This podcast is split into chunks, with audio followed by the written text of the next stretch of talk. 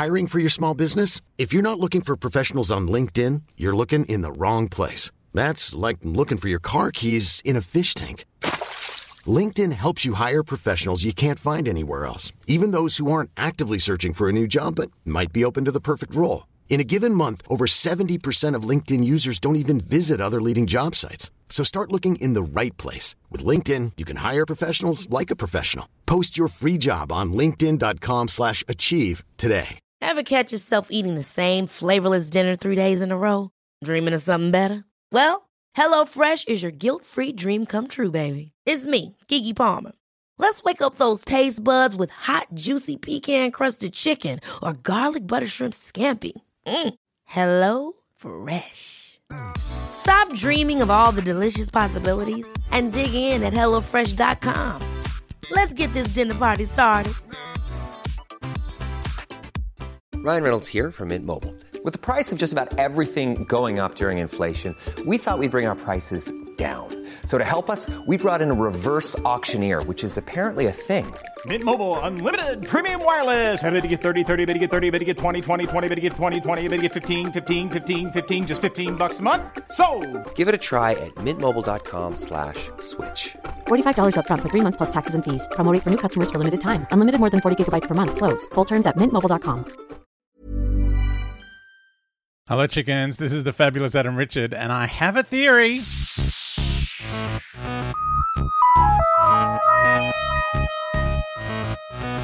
Oh, hey, chickens. Uh, this is our last episode before the new episode. Um, so, yeah, just reiterating, there'll be no binge episodes this weekend uh, for Patreon subscribers, but you will get them in the evening uh, before the next morning. Uh, that's the rest of the week. The one after the new episode will go up uh, first thing in the morning. Um, so it'll be 5 a.m., I think, in Australian time. Like looking at the uh, BBC website, uh, the BBC One, um, they say it's going to be on uh, at 10 past 7 p.m., which finishes at 8 a.m. Um, and we usually get it I think as soon as it finishes in the UK, it goes up on iView here in Australia. So that would be 5 a.m. Lordy, it's going to be an early morning. Um, so I'll have something up for you at some point in the morning. You know, if I don't get up at 5, don't don't yell at me. It's a public holiday. Um, and it's a 47 minute episode, uh, which I got a message from Matt uh, from Patreon saying um, he feels a bit ripped off. Uh, look, it could be a good 47 minutes. And having read the Doctor Who magazine articles about it, there's like three. There's an interview with. Um, the director, uh, which is Haolu Wang, uh, and the writer, um, Ella Road, or co writer with Chris Chibnall.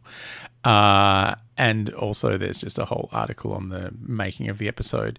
Um, but there's kind of a, a, sense that this is the last chance to do a big actiony adventure episode um, and uh, for Thasmin fans there apparently is a moment, um, but it's not very much. Um, according to Ella Road, the writer, she says it's not a huge part of the episode, but I think it's good to be able to include these real relationship questions that people can relate to outside of the whole sci fi aspect of the show.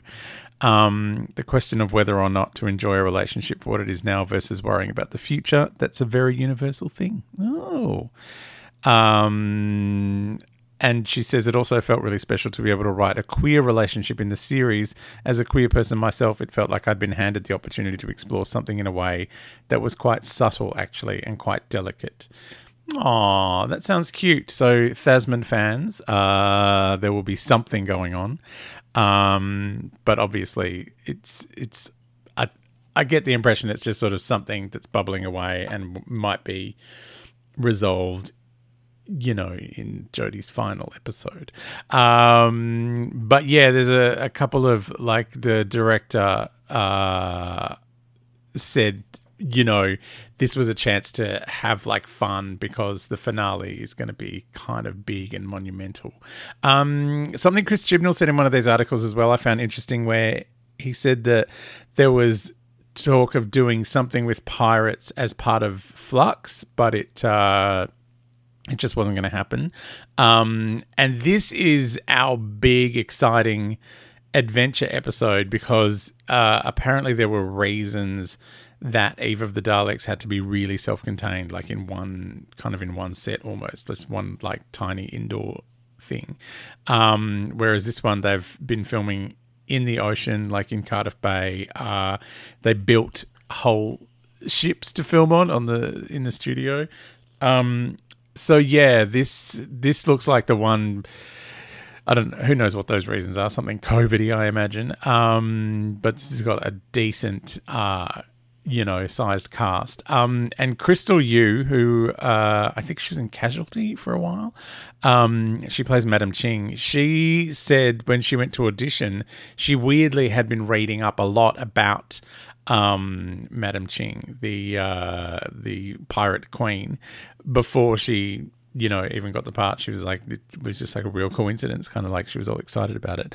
Um, but yeah, apparently she like she says in uh, the Doctor Who magazine that Blackbeard commanded 20 ships and 500 men, whereas Madam Ching had 1,500 ships and between 18 and 20,000 uh, pirates at her command. So she was a big deal. Um, yeah, she's sort of like, uh, according to her, she's like Madam Ching brought peace to the entire kind of Indochina Sea area, like around, you know, Vietnam and around there. So because she was in charge of all of it. Like they, no one was having a fight.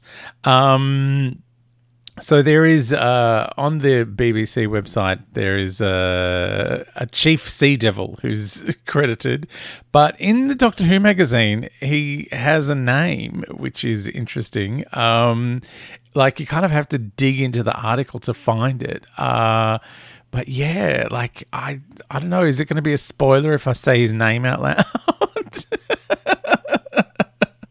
like I, I, feel like I'm, I don't I don't want to give too much away. Um, anyway, his name isn't Sauvix, uh, what Peter thought. the um. the sea devil was called in Warriors of the Deep. It's it's weird when they get names because like mostly the the sea devils have just been art creature.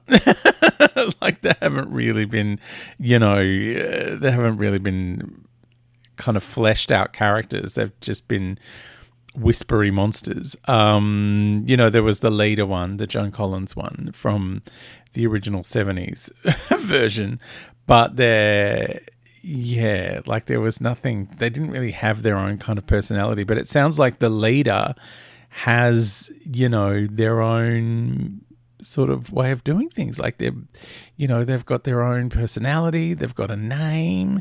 I mean, look, it, it, it could all turn out to be nothing. Um, uh, but yeah, it's it's kind of like I'm kind of excited about it. Like it's it's it's going to be silly fun. I love that the Sea Devil costume has like this little breastplate bit at the top um, that looks like the string vest that they used to wear in the uh, in the seventies. And there's like a little bit of string vest hanging off the belt, and their coat, even though it's like covered in barnacles, because clearly they wear their clothes underwater. I don't know what's going on there. Has also bits of stringy vest on it. Um, and there's a little bit of weird kind of string mesh thing going on in their little controller thing that goes around their neck that uh, translates for them. The leader, Sea Devil, looks like he's got a, a walking stick or a cane, or maybe that's a sword. There is sword fighting in this. Um, one of the actors said he had to do a lot of sword fighting, like they were kind of battling quite a lot. Um, which is exciting because you know there was sword fighting in the original Sea Devil story. Sure, it was sword fighting over a flat sandwich. Uh, it wasn't entirely. uh, like there were no no sea devils were sword fighting. Although apparently, I think the sea devils in this one get to sword fight. I mean, maybe you know, you never know. Um, but yeah, it's it looks like it's going to be fun. Like it's uh, it's kind of over the top. It's kind of you know really fun and silly. All right, I feel like I've talked enough now that um, I can say the name, and uh, you've had plenty of podcast if you want to turn it off at the. if you think this is going to be a spoiler. Anyway, the Chief Sea Devil, who's not named in the credits on the BBC, but is named in the Doctor Who magazine, is Marsissus. Like Narcissus, um, the Greek creature from legend creature uh you know the guy that was obsessed with his reflection in the in the water um which is where we get narcissist from. But narcissist like so m for mary or you know marine. So it's maybe he's obsessed with himself this sea devil maybe he's really into himself. Anyway, um, so the next episode uh, will be immediately after the broadcast of Legend of the Sea Devils, which will be Monday morning Australian time, um, Sunday night if you're in the UK. Uh, I would love your thoughts, your theories. Uh, jump online and send them to me, uh, theory at adamrichard.com.au, or you can uh, post them on the Adam Richard Has a Theory Facebook group, or you can get me on Twitter or Instagram at Adam Richard and Fabulous Adam Richard on Facebook. Uh, I'm really excited about it. Are you excited? Um, I mean, it's a bit disappointing that it's not going to be, you know, we're not going to get any answers to anything. Like it's kind of a holding pattern before the big finale uh, later in the year. But, you know, it's a new episode of Doctor Who. What are we going to complain about?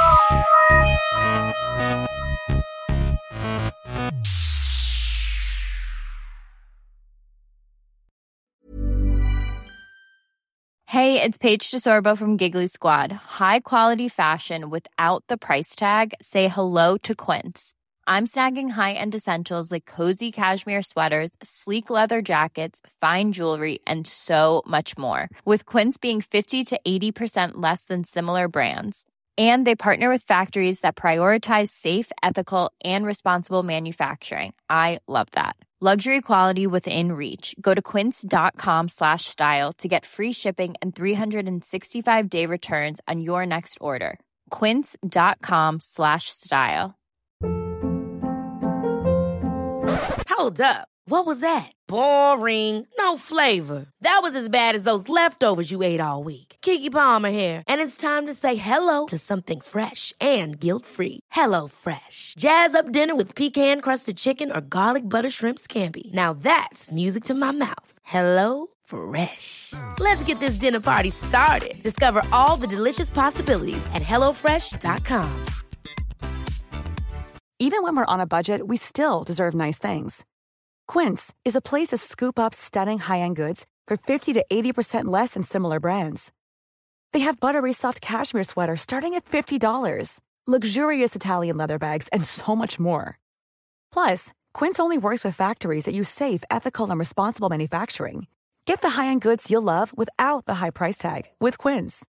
Go to quince.com/style for free shipping and 365-day returns.